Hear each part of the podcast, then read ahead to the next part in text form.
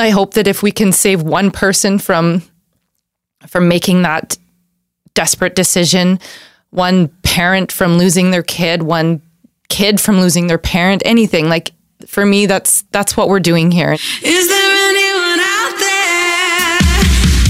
From Darkness to Life contains the real stories of courageous individuals who found their way out of the darkness caused by mental health challenges and substance abuse. If the following story resonates with you and you need help or a willing ear to talk to, please reach out when you're ready to ourcollectivejourney.ca or on Facebook at Our Collective Journey.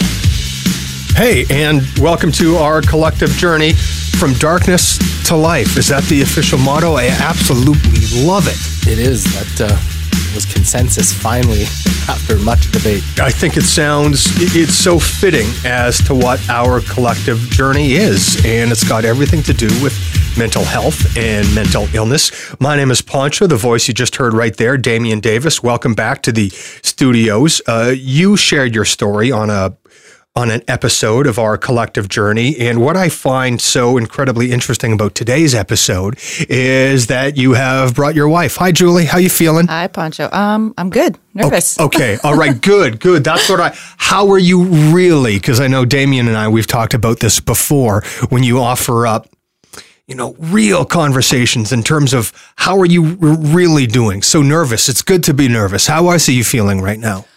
Um, I'm excited to be a part of this. I know it's a really important conversation that has to take place. And it's funny, I was saying on the way over here, like I'm, you know, my self worth programs are firing up right now. Like, is what I have to say important? Is it going to impact anybody in a positive way? So, working through my journey too. I can tell you right now, yes, it's important. It's just as important as anybody dealing with mental illness because you have to deal with it as well, being married to Damien. And Damien, you had a, a great point that here you are together sharing your story. Have you been in the same room where you've shared your story with somebody and, and you've been here to listen to it, Julie, and vice versa?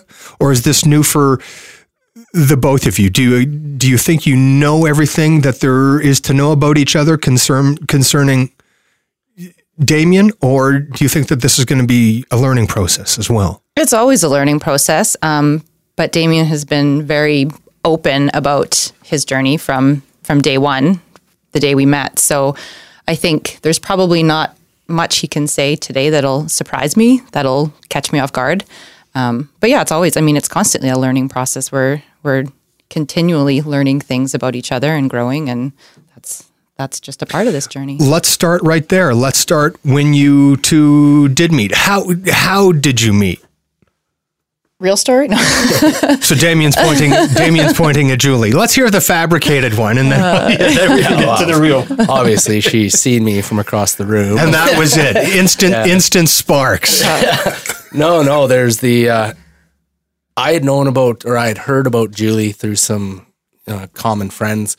Um, you know, she was single and I was single, but leading a pretty nefarious life. And they had always told me that I should meet this girl. And, you know, I uh, never had the courage to, you know, reach out to her um, until right before I guess I started my my journey of sobriety.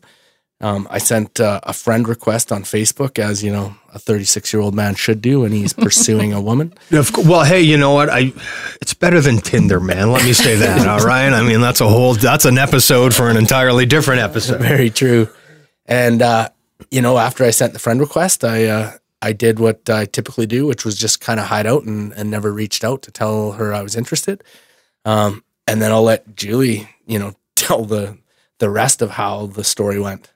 Now, have have you heard of Damien at this point? So you just get a, a text, a friend request from somebody that you know or don't know, or somebody that you've heard of. I had no idea who he was. He popped up as a friend request, and I we had one mutual friend. So I asked her, I'm like, who is this guy that's sending me a friend request? And she let me know then that she's like, oh, he's an amazing guy. I think you should meet him.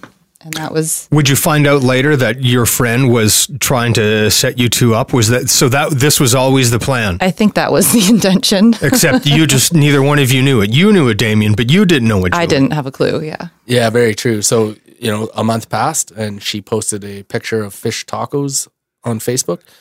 And you know, to pursue her in the only way I knew how. I just hit the like button. You hit your like button on fish tacos. You know, that's clever, man. That's smart. Well, I love fish tacos, and and uh, yeah, uh, a day later, she messaged me and said, you know, dude, who are you, and why are you liking pictures of fish tacos? And again, I I did what I typically do, is I clammed up and I didn't know how to react, so I waited a few days before I responded, and I responded. We started to chat, and the rest is history, I guess. Please tell me your first date had something to do with fish tacos. I don't remember. Or remember. tacos. If, Well, it was at local. I don't remember if I had fish tacos. It was a part of fish our wedding vows. I'll tell you that. Really? Did you write your own wedding vows and put fish tacos in there? I told him I loved him more than fish tacos. That was a part of our wedding vows. Oh, okay, you must have been getting some weird looks. Do you have that engraved on your on your band? Fish tacos, just on the uh, 24 karat gold. Fish tacos. Should yeah. So you're dating, you fall in love. When do you tell Julie about your story and about alcoholism and you know the addiction and the life that you've led and your mental illness? When does that come out? Because that's a heavy, heavy topic to bring into a new relationship. Yes, First date. Yeah, first First date. date. Yeah. Yeah, first date. I think uh, for the first time in my life, I was completely open and honest and vulnerable with another human being about uh, where I was at. I think I was only in 41, 42 days sober when I, or maybe, yeah, somewhere around there when I met Julie. Um, I'd had a pretty transformational week coming up to meeting her and and realized that I had to be completely honest with myself number 1 about who I was and what I wanted out of life and number 2 I had to be completely honest and open with somebody else if I wanted them to um, love me for me. Anything good, you don't start with with lies, right? I mean, you don't start a foundation concerning everything with that. And I shouldn't say lies. It wasn't lies. Um, the option of either coming clean and, and telling what was happening in your life or not. He tells you his story, Julie. What's your first reaction? Are you like, what have I gotten myself into? No, not at all. Actually, I think before, like we had kind of talked and messaged back and forth for a few weeks prior to actually meeting for the first time, and I had an inclination that he had some. I, I just had a feeling he was sober. Um, so when we went on our first date, um, it didn't surprise me that he didn't order a beer, and we talked about it at the end of the date as to why. Like I, I ordered a drink, I had a drink, he didn't, and he kind of brought it up at the end, and Did that bother you, No. Damien? No. No, not at, not at all. I think uh, eleven days into the this sobriety journey, the obsession to to drink and to drug was kind of removed from me. So being there with another human being who is normal and can have drinks does doesn't affect me. Didn't affect me then, and and doesn't now. So date number one, and Damien comes clean. He explains his uh, drinking and drugging, as you say, and right out of the gate, you're okay with it, or, or did you have questions? Yeah, of course I had questions. Um, I think I just I could I could feel from him that he was I mean, he was really on a mission to to to live a different life than he had been before. Like it was it was very apparent. I mean, I didn't know his I didn't know his whole history. I didn't know everything about him, but I just I don't know. I was just it was a feeling that we I mean, we always joke that I probably should have ran after our first date because who gets into a relationship with somebody who's 6 weeks sober, right? Well, and you, and you know what that that does happen a lot with with relationships that have anything to do with mental illness. Is that unfortunately sometimes it does end up in a separation or a divorce. But day number one, he tells you what's happening. Are you wary? Are you impressed that he is so so honest with something so heavy that's happening in his world? Yeah, I was. It he was he was very vulnerable. He was very he was open. I could tell he wasn't attempting to hide anything. It wasn't like he was trying to be somebody that he wasn't or to, you know, play it downplay it. Like it was it was and still I mean it's a big thing. It's not it's not a non-issue. Um but it was something that he was right from the get-go was open and honest about it. So that I mean that that put me at ease just with that knowing that like if he's going to be if he's going to be straight up front with something like this right off the bat, that it's a little more reassuring that going forward in a relationship, there's going to be that open communication and honesty and vulnerability, and it's not going to be, you know, trying to hide things. So Did did you it ha- just it just showed his character right from the beginning for me. did you have to learn then about mental illness and and mental health and what to expect?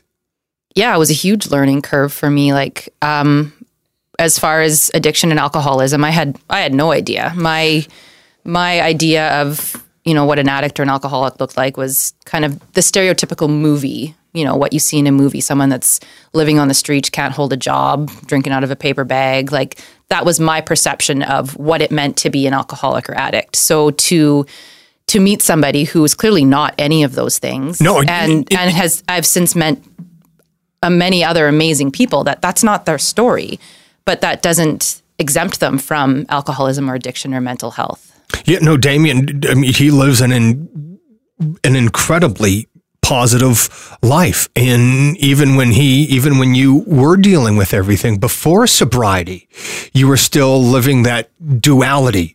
You know, I mean, you were maintaining all of your responsibilities and then some, an incredibly successful career. And then on, on the flip side, you had these demons that you were battling. So, Julie, when you were exploring mental wellness and mental health and learning about it. Is that something that you two had to do together?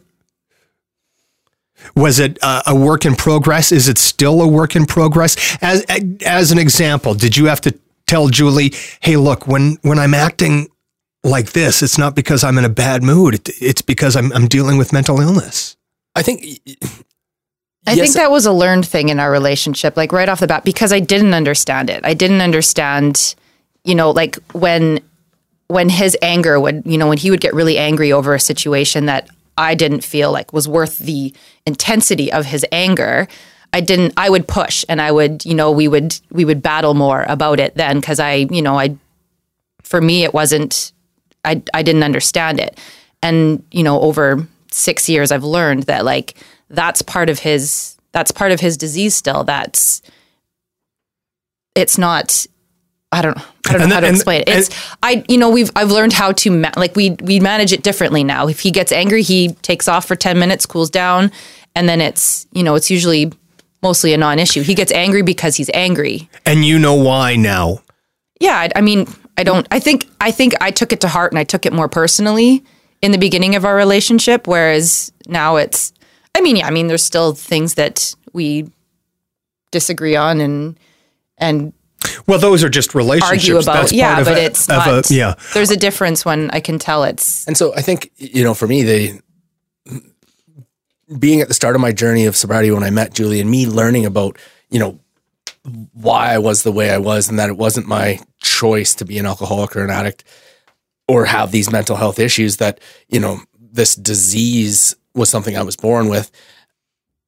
And the resentment and the anger that comes with that, that was the thing that kept me stuck. It wasn't the drugs and alcohol weren't my problem. The drugs and alcohol were my solution, right? And Julie met me sober, but I still have this anger issue. I still have fear. But when I became spiritually well and started living that life, the anger is something that I can't afford to have, but it still comes. And I get angry that I get angry. And Julie is compassionate enough and, and empathetic enough to know that, you know, I need to take a moment to get from my head to my heart. And when I get back into my heart, we can come and talk about whatever the situation was. And 99% of the time, it has nothing to do with the situation that that I got angry about. It has something to do with my self worth or some fear that I have or some inadequacy. And then we can work on that and communicate about what I'm going through or what she's going through so that we can meet in the middle. And it happens quickly now, Poncho. It's not like prior to meeting Julie, it would be I'd get mad and then I'd go off for weeks or months. Now, within minutes or hours, I can come back and realize that's part of me, but it's my disease. It's not me that's getting angry. It's my disease that's looking for a chink in the armor that wants it wants me back out drinking. You mentioned that these conversations that you have, these heavy conversations, they come easy, but it's it's because it's something that you practice. And regardless if you practice something negative or positive, it does become easier. The fact that you were so incredibly honest with Julie right out of the gate.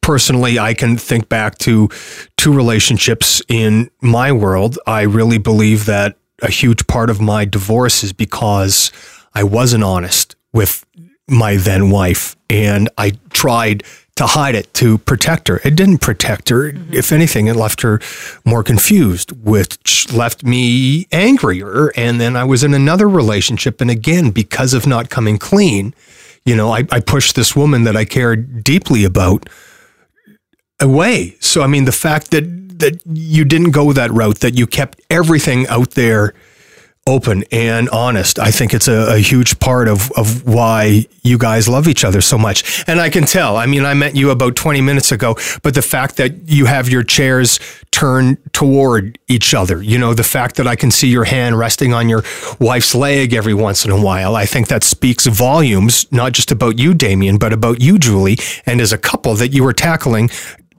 you know, Damien's story and what he has to manage and cope with every single day together.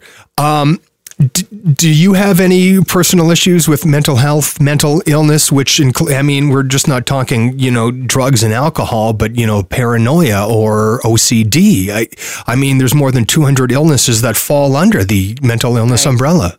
No, I, I don't think personally I have any mental illness. I mean, we all we've both done a lot of personal development work in the last five five or six years, and yeah, I have, you know, I have all of those crazy self worth. You know, like you're not good enough. Nobody, you know, you're not smart enough. All these all these crazy things that I think to some degree we all battle mental health because that's just part of the human being. You know, some is more severe than the other. I wouldn't I wouldn't say I have any sort of mental health issue where I would need drugs or anything to cope with it. But um, yeah, we've I've done a lot of work on myself in the last in the last five or six years as well to to be able to carry my part of this. I mean, it's it's not just him in this, and I had I've had to to learn to love myself a little bit more as well over this whole process. So, well, I think you have to put your, as selfish as it sounds, and Damien and I, we've touched on this before. You have to put yourself first. You have to put your your happiness first yeah. before you can come together as a couple. Were you somebody that really followed that that that stigma? Did you believe in that mental health, mental illness stereotype that you can't live a successful life if you're suffering from a disease?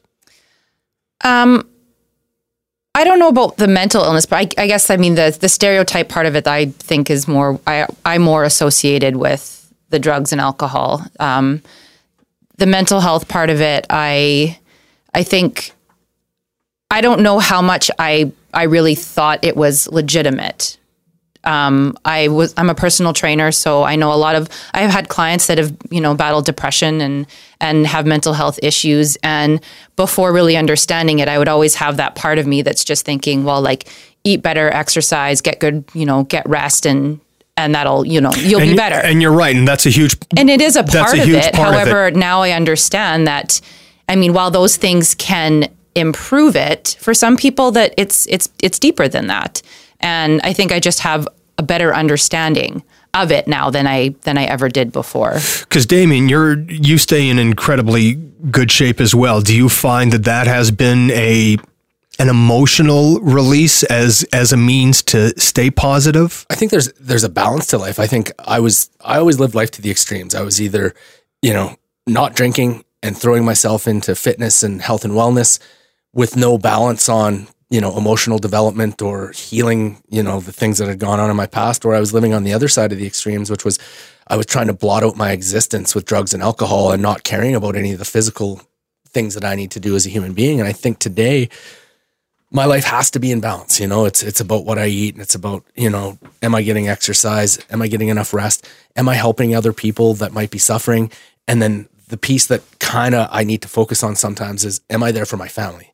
Because when I'm outwardly focused and I'm always going, going, going, doing this podcast or helping alcoholics or addicts are suffering, I forget that my sons just need their dad or my wife needs me to cook her supper tonight and, you know, take care of her. So life is a journey, you know, and, and it's not about perfection today. It's just about progress. It's being able to have an awareness that where am I in balance today? Where day by I- day. Yeah, where am I not in balance? Okay, well maybe you need to eat a little bit better because there's a correlation between what I put in my body and how I feel today. Um, and that I had to learn. You know, there's no textbook out there that told me how to be a human being. Um, I'm just learning it being around other thriving human beings, being around my wife, where we can have open, honest conversations about significant topics as opposed to, you know, subs- surface type conversations all the time. since you've gotten together and because that you have to deal with mental illness together, do you find out of that comes a healthier lifestyle, just not for you, Damien, but for you, Julie, as well? Even before you met, it sounds like you were living both healthy lifestyles. But do you see do you see that more as a, a priority? Does it come easier now? Do you have to put more or less effort into living a healthy lifestyle now that, well, you are affected by mental illness? At least in some respect, indirectly. Yeah, I think I think we just make it a priority. We have to because there's you know there have been times where um, it hasn't been as high as a priority as it is right now, and I mean, it's just I mean it's not like we've ever had you know rough patches, but things just things are easier. Life is easier when we make our our physical, our mental, our emotional health a priority. Ha- has it made for some tough times though? When you do have your bad days, Damien, have there been some full out fights? I, I mean, are you ever left feeling burnt out or emotionally exhausted? Is this something that Well, we're parents of three boys under four, right? So yeah, that, that I was going to say that that's why I feel that exhausted. part. And so, yeah. you know what I think it is, Poncho. I think that uh, we were say we say this often that you know my bad days rarely coincide with Julie's bad days. We kind of offset each other. Take we, turns. We can build each other up. Um, and I think that's what being a human being is: is that I can have bad days, and I'm okay with that. But I'm not able to stay stuck there anymore. I have an awareness of where I'm supposed to be, which is not existing anymore. I'm supposed to be thriving. And when I'm thriving, everybody else around me does better. The energy I put out, Sure. love and light and hope. Well, who do I attract into my life? People with love and lo- love and light and hope. When I was an alcoholic and a drug addict, who did I attract into my life? People just like me, people that were hurting, that wanted more, maybe that just couldn't get out of that, you know, that cycle. And today, you know, I find it an obligation and a pretty cool responsibility to be on the other side of that and to go out and give hope to other people and then have that conversation with my three and a half year old son, my two year old son about go, what are you doing, daddy? Well, we're going to go fill people's buckets today. Okay, go fill people's buckets, you know, and then they smile, they give me a hug, and out the door, Julie and I go to go help help people, right? That's what this is about. So you help you help Damien as well in ter- in terms of helping others. Yeah, I think it's. I mean, it's a team effort. We have to. I, there's there's moments where, yeah, like in the last six weeks and the last couple of months, he's been he's been out a lot more than normal. But it's. I mean, it's not something that I can be angry about that he's gone. I mean, he's he's doing amazing things, and our community desperately needs needs the energy, the positive energy, and and kind of these examples of hope right now. So um, I'm I'm proud of him. I'm you know it's never something that I'm resentful about. Sometimes he's sometimes I wish he was home a little bit longer, and it's just yeah, it's just it is what it is right now, and and I'm grateful that we get to. I'm grateful that he does what he does. I'm grateful that we have the life that we have because of everything that he has done and the work that he's done, and it's yeah, it's I wouldn't change anything. Do you have to put yourself in check every once in a while when you see experience symptoms of what you're dealing with, Damien, that you might go, okay, this isn't a character flaw. Do you, do you have to reset sometimes going, this is a, a disease and I need to be there for him? I don't think I think about it anymore. I think it's just Did a- you used to? Did you used to think about I that? think I yeah, I think I had to more so in the beginning because I just I really didn't understand it, so I had to I had to really like yeah, it had to be at my front thought that like this isn't this isn't Damien right now. This is this is his disease and this isn't this isn't actually how he feels or actually how he thinks. This is something else is taking over and um yeah, no, I think now it's just I kind of am, have a better understanding of it, I guess. How did you explain your disease to Julie? as honestly and openly as I could. And I, I I think my dad was the first one that uh, gave Julie the the big book of Alcoholics Anonymous and told her to read it, um, because you will understand my son if you read this book, right?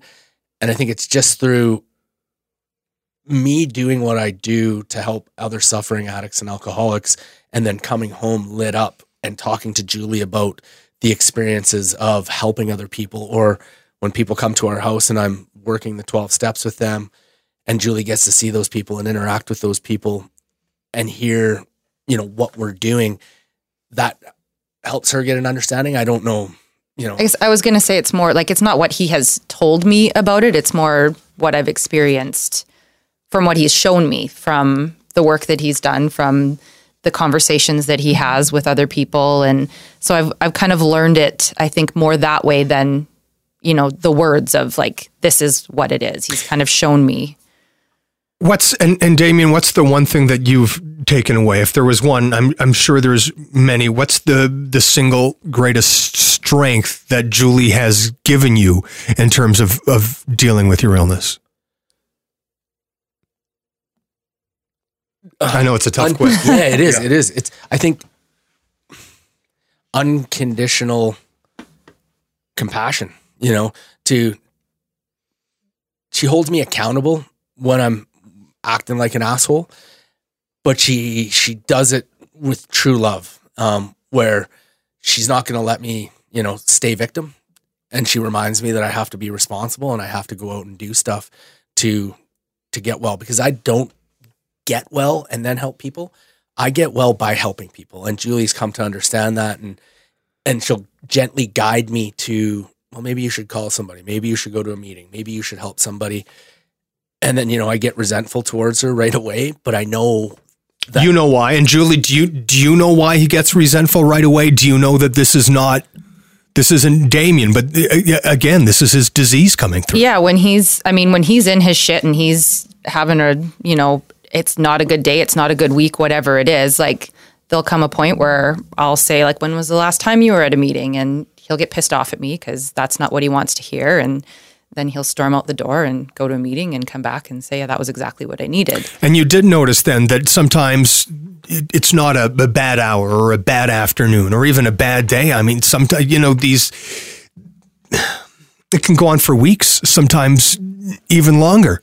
Not very often. Like I would say we we don't we don't have bad weeks. We don't have we we tend to deal with things quickly because we need to. Like You have to. Yeah. We I mean we we I don't think we've ever said like we don't go to bed angry, but we don't go to bed angry. Like we we deal with things when they need to be dealt with. We don't let things linger. We don't let things carry on for days and weeks because that not, that not, not only affects us, it affects our kids now too, right? Like our kids like directly imitate our energy, right? So if we're having a shitty day and, you know, that our energy is is sour, like They'll they'll pick up on our, that. our kids are also acting the same way and then we're getting angry that our kids are angry and but we're angry and it's just this vicious cycle so we tend to we tend to deal with things quite quickly Can you remember the first time you saw, I guess, Damien's disease come out?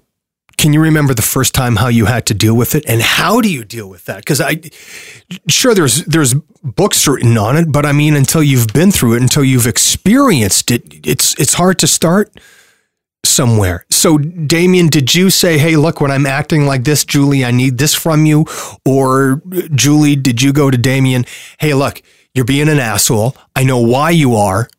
I'm just calling you out on it." the only example I can think of, Poncho, is I don't know if it was about three years into our relationship where, you know, I, I, I'm sober, I'm recovered, and we were doing some personal development stuff, and and the overwhelmingness of life just kind of took over, and those dark, dark thoughts came back in an instant, and I think for the first time, Julie got scared that you know I was going to go harm myself, and this is well into sobriety that the mental health piece came clicking back. Um, is that maybe one of the that was that was kind of the the moment that came into my mind too yeah it was we there was one moment that sticks out to me that I was I I was afraid that I wasn't afraid that he was going to go and find some coke or get drunk. I was afraid that he was going to hurt himself. Um, and Would you have thought that this was would have been a concern if he hadn't told you right out of the gate what he's dealing with? I mean, would you have just seen it as what's wrong with this guy? Is he in a bad mood? Why is he why is he so angry? Do you think prob- you would have figured it probably out? Yeah. because for me, I've never I've never experienced thoughts of self harm or thoughts of suicide or anything like that. So I knew that that was something that that happened for him, and so it did it did scare me in that moment, knowing that those he has had those thoughts before in the past. Could he be having these thoughts now, and could this be the moment that he acts on them? So I guess uh, yeah, like I've I didn't understand it, and maybe maybe I wouldn't have had those had those concerns if if I didn't know that that was and I think Julie did the, the exact right thing because if you've never if you've never been there and you've never been in that dark place, how do you how do you help somebody that's in that place? But what she did was she reached out to my sponsor, who had been in that that place before, and she reached out to my dad, and I'll never forget it. I was I didn't reach out to your dad. I reached Uh, out you to your brother. Yeah, and he reached out to my dad, who got a hold of me, and my dad does not call me. You know, me and my dad have a very unique relationship. Um, but he's been in some dark spots, and you know, led a, a life where uh, he could relate. And, and yeah, he called me that day, and and we just talked. he kind of went MIA. He he basically left the house at early in the morning, and I couldn't get a hold of him. I couldn't. Nobody could get a hold of him, and I was I was terrified. Do you do you know why you left?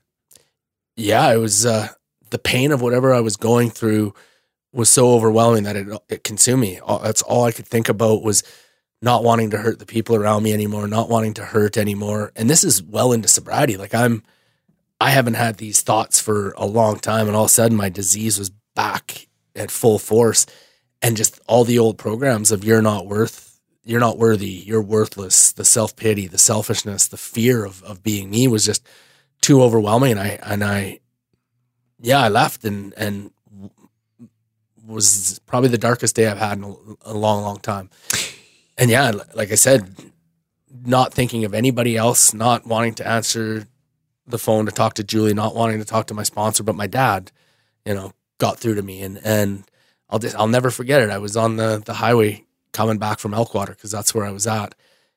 And he just said stop pull over. And he said look outside.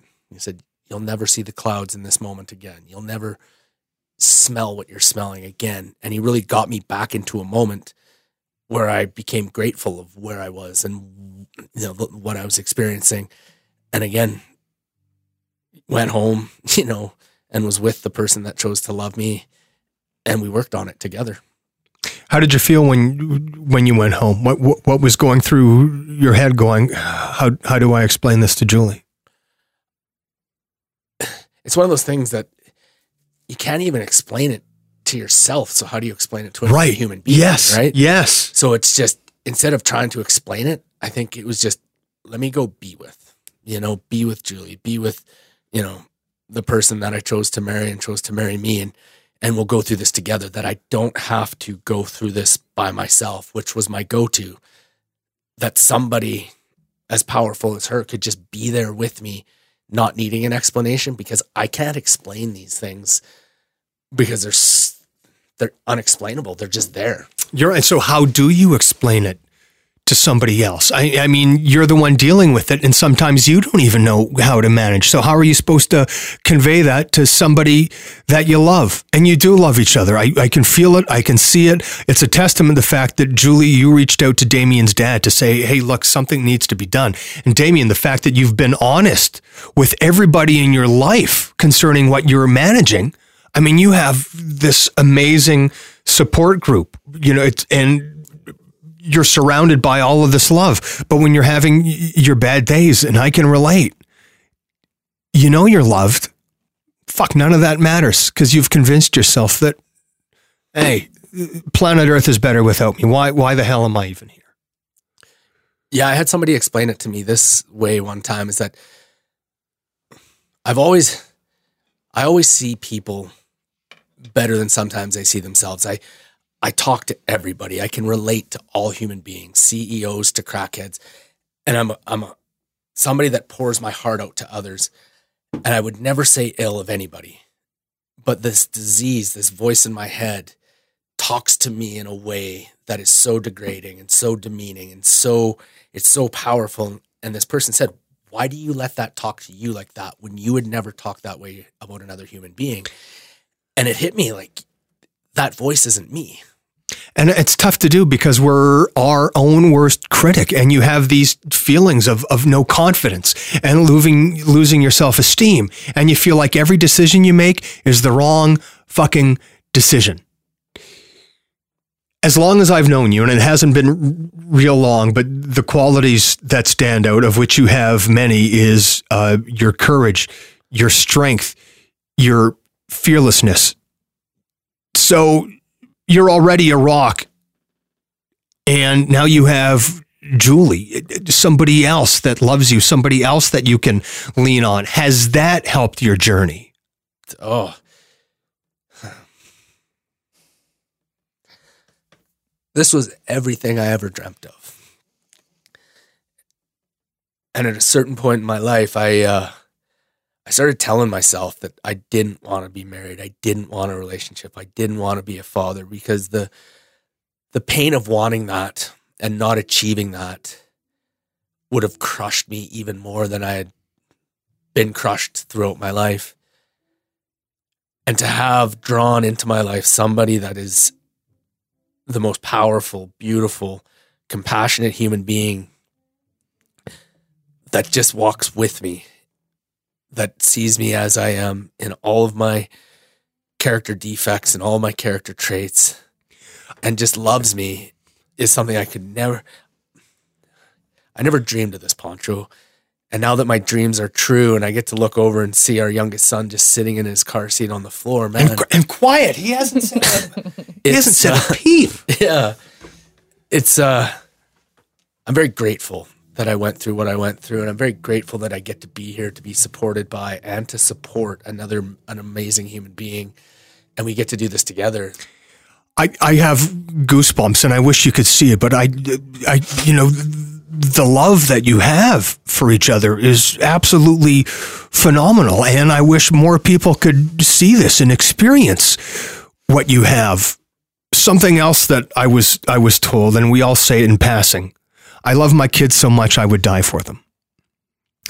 And somebody said, okay, yeah, that's fine. But do you love them so much that you're willing to live for them? And that's something that I will forever think about. And you have so many reasons to live. You know, eh, your family, your friends, your wife, your three amazing kids. Julie, as you continue to grow and learn and, and go through your life with your husband, Damien, there's so many of us that have mental illness, and there's so many of us that are surrounded by those that love us and want to help where do you start? What what kind of advice do you offer for those that want to help their their partners that are suffering? Um, I think you have to start with empathy and compassion. And I think I've always been, I've always been a compassionate and empathetic person. I think I am that much more so now. Um, and it's it's education too. It's it's learning about it because if I if I didn't learn about it, how could I even begin to understand it to be empathetic or compassionate to it, right? Um, I think that's that's my biggest takeaway in the last five years is, you know, six years ago I would have, I would have been kind of on the boat of, you know, somebody who, somebody who's drinking or drugging and they can't stop. Like, you know, I, I didn't have the understanding that it's, it's not just as simple as, well, just, just don't do the drugs. Just don't drink the drink. Like, just stop. Why don't you just stop? And understanding now that that's not, that's not how it way. works. That's just, it's not how it works. Um, I can I can just have that compassion for somebody who's struggling rather than looking at them like they're a stain on our society, right? I can see them as a human being who is struggling with something that I will never be able to understand. But that doesn't mean that I can't be compassionate towards them and I can't be empathetic and and treat them like the amazing human being that they are. I think you said some amazing words there uh, empathy and honesty and compassion and understanding and to have the courage to talk about you know what's Yeah, have the happening hard in your world conversations. Like I'll I will I will never understand what it is to live a day in the life of somebody who battles depression or struggles with alcoholism or addiction. But that doesn't mean that I have to be ignorant to it and it doesn't mean that I have to be an asshole. I can I can be empathetic and understand to the best of my abilities and educate myself more so that I I can I can get a glimpse of what they're battling. But I'll never I'll never claim to know what it's like to walk a day in the life of. damien do you think your disease your illness has as crazy as it sounds brought you closer I think so. Oh, I think it's forced us to be it's forced us to be honest. It's forced us to have hard conversations. Um, I think in I would say in all of my relationships prior to this, I would whenever there was an issue, whenever I was mad about something, I would just not talk about it. I'd be mad for three days and then we wouldn't talk about it. so talk you need to talk you So have we don't we don't have that option. We we have to talk about things. We have to have open communication. Um, and it's I mean it's been a big a big thing for me too because that that was my go to when we were dealing with something. My go to was to just walk away and not want to talk about it. I'll, I'm dealing with it on on the inside. I'm not going to tell you I'm mad. I'm just going to be pissed at you for three days. Um, and then that's when you build up resentment Yeah. And I mean, fuck, if, if, I mean, if good things came easy, well, we'd all be happy, wouldn't be, you know, but ultimately, Yeah, it takes work. Yeah, you're- I you're- had to. yeah. I had to get uncomfortable too because he would. He'd force me. He knew I was mad, and I didn't want to talk about it. But if we don't talk about it, if I'm resentful, then he gets resentful, and then we're just bouncing anger and resent off each other, and it just builds to a point that's. I mean, it's not good for anybody. know, everybody likes the good times, but it's the hard times that really binds any relationship. And you mentioned it as well, Damien. You said we, we can talk about these things almost instantaneously now. And that's something that you wouldn't have been able to do if you didn't start down that path. and it comes with the awareness that you know i think julie and i grew up polar opposites of how our childhoods were but we still both deal with the same things the, the self-image issues the self-esteem issues the self-worth issues and it was really enlightening for me to see that this this beautiful put together amazing powerful woman still deals with some of these things on a daily basis and never let the world know that was just internalizing them so her what she's going through is very similar to what I'm going through. And even in our beginning of our relationship, we didn't, we're not talking about that. But I have to live a certain way today, Poncho, so that I can maintain my sobriety, so that I can t- maintain my mental health, because nothing is more important than that. If I lose those two things, I lose my wife, I lose my kids. They just, they'll go away because of my, my self destructive behavior. But to be on this journey with Julie, who's, you know, not, doesn't go to such a dark place, but is still dealing with the same human condition emotions is pretty cool. Maybe not cool, but it's, it's I'm grateful that I have a, a partner that's okay with talking about these things, that's okay with being outwardly focused and sharing her story. So maybe she can help others. I, I've been managing my own mental illness for 20 some years. And even after speaking with you, I feel incredibly enlightened. So thank you very much. Um, final thoughts? It's okay if, if, if you have nothing to add. Um, yeah, I don't know. I'm just I'm really grateful for you know the the things that have come out of the last few months here. Like, I mean, our our community has gone through hell, and I lost a really good friend this summer. So to see that there's like a glimpse, like the tiniest thread of silver lining coming out of it, it gives me hope. Um, I hope that if we can save one person from from making that desperate decision, one parent from losing their kid, one kid from losing their parent, anything like for me, that's that's what we're doing here, and it's some And days it's uncomfortable and it's it's hard conversations and you know I I wish I wish we could take the summer away. I I really wish that things would have been different, um, but that's not the reality. So if we can attempt to make things a little bit a little bit better, that's why I'm here. So keep hope alive. Yeah. Damien? I think Julie said it all.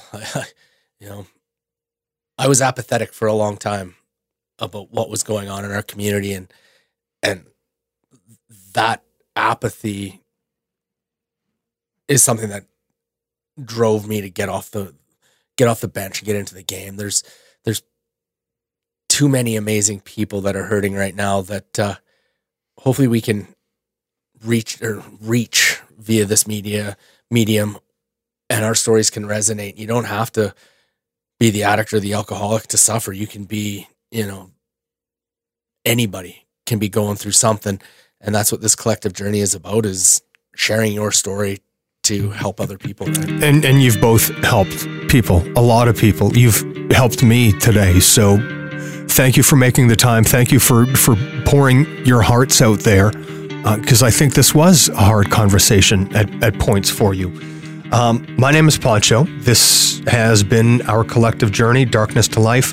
Damien, thank you. Julie, thank you. Owen, three and a half months old, still snoozing away. Absolutely. Oh, he's in- Seven weeks Oh, he's old. awake. Uh, he opened his eyes when you said his name. Hey, there he is again. Congratulations. Thank you so much for being a part of this. Yeah. Thank you, Poncho, for Thanks, being a part of this. From Darkness to Life is an Our Collective Journey podcast.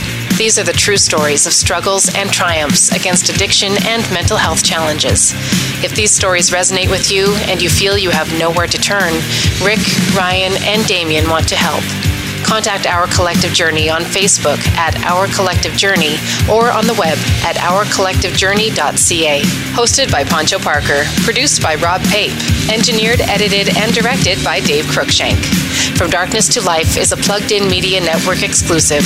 Check out this and our other great podcasts at piemedianetwork.com.